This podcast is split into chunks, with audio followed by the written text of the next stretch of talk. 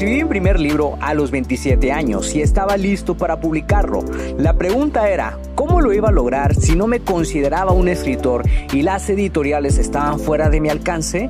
He creado este podcast para darte las respuestas que necesitas y las estrategias para lograrlo y asimismo compartirte mis fracasos, aprendizajes y éxitos como autor publicado y emprendedor. Si tienes un mensaje que compartir con el mundo y quieres convertir tus conocimientos, ideas e historias en un libro que la gente lea, sígueme mientras construyo una vida de la escritura. Mi nombre es Checo Martínez y bienvenidos a Vivir de Escribir.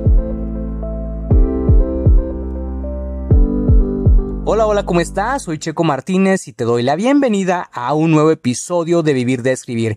Y el episodio del día de hoy es uno de mis favoritos porque te voy a hablar acerca del estilo de vida de un escritor saludable donde te voy a dar consejos para manejar el estrés y el agotamiento. En estos últimos años, dos de las cosas que he aprendido durante mi vida como emprendedor y autor de tiempo completo es organizar mi tiempo de manera efectiva y tomar los descansos apropiados. Cuando comencé todo este proceso por ahí de noviembre de 2015, yo creía que tenía todo el tiempo del mundo porque ya no estaba más en un empleo y me sentía la persona más afortunada del planeta. Ahora sí, podía dedicarme de lleno a la escritura. Sin embargo, como todo, empecé a tener una serie de obstáculos. En este caso, mis horarios eran bastantes complicados porque ya no tenía una estructura de mi día, que era lo que tenía con mi empleo, y me hacía falta una rutina que me diera la seguridad para que mi día fluyera de manera organizada. Entonces, con el tiempo, empecé a organizar mis horarios, me iba a una cafetería para trabajar en mis cursos y libros desde las 8 de la mañana y regresaba a casa para comer a las 2 de la tarde. Volvía a la cafetería a las 4 de la tarde y trabajaba hasta las 8 de la noche y al final del día me iba al gimnasio o corría o hacía cualquier actividad que me ayudara a relajarme y desconectarme del trabajo. Para cuidar mi alimentación, cocinaba mi propia comida y en ese entonces utilizaba una, una estrategia que me parece maravillosa que se llama cocina en lotes. Es decir, los domingos preparaba la comida de los lunes, martes y miércoles y el tercer día de la semana por la noche cocinaba la comida del jueves, viernes y sábado y dejaba el domingo libre para disfrutar un poquito de la comida que me gustaba que estaba fuera de mis requerimientos alimenticios, aunque ya no tuviera mi empleo. Tener esta rutina me permitía fluir de manera organizada y me sentía tan bien conmigo mismo y podía realizar mis actividades de una manera adecuada. Había días en los que prefería trabajar desde casa, pero en un principio era bien complicado porque fíjate, hace poco conversaba sobre esto con mi madre, porque puede ser muy complejo trabajar desde casa. Y si a ti te ha tocado, por ejemplo, en esta época de pandemia trabajar desde casa, yo creo que lo has experimentado. Y no tanto por las interrupciones, sino por lo difícil que es desconectarte de las labores hogareñas. Y el trabajo del escritor implica muchísimo usar la mente, lo que también te puede cobrar factura. Además de estar sentado a solas durante gran parte del día, esto puede ser contraproducente, sobre todo si no tomas los descansos necesarios, porque llega un momento en el que te empiezas a sentir agotado y el cuerpo puede manifestarlo a través de un síntoma o una enfermedad progresiva.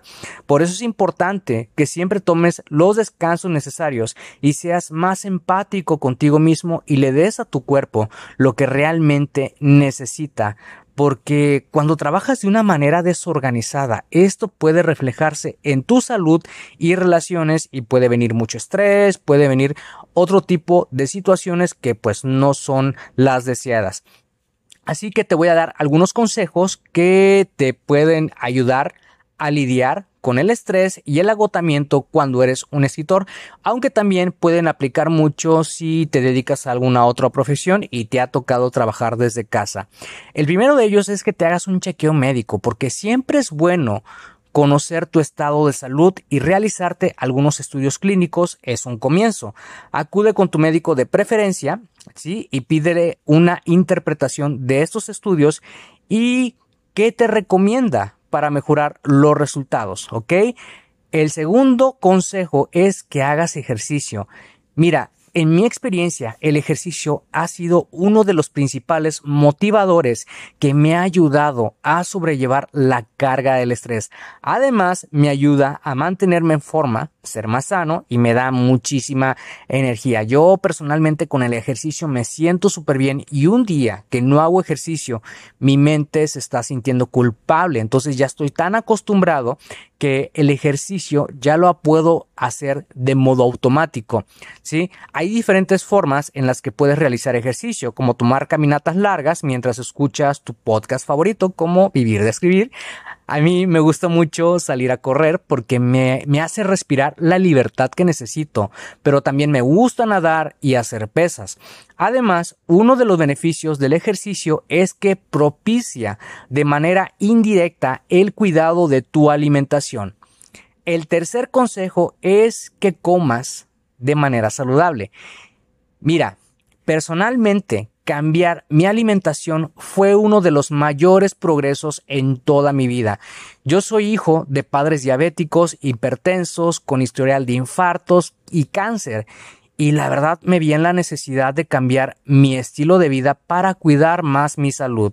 Tuve algunos malos hábitos en el pasado por beber mucho alcohol, fumar hasta 10 cigarros al día y no hacía nada de ejercicio y consumía mucha comida chatarra que terminaron afectando a mi salud de manera grave.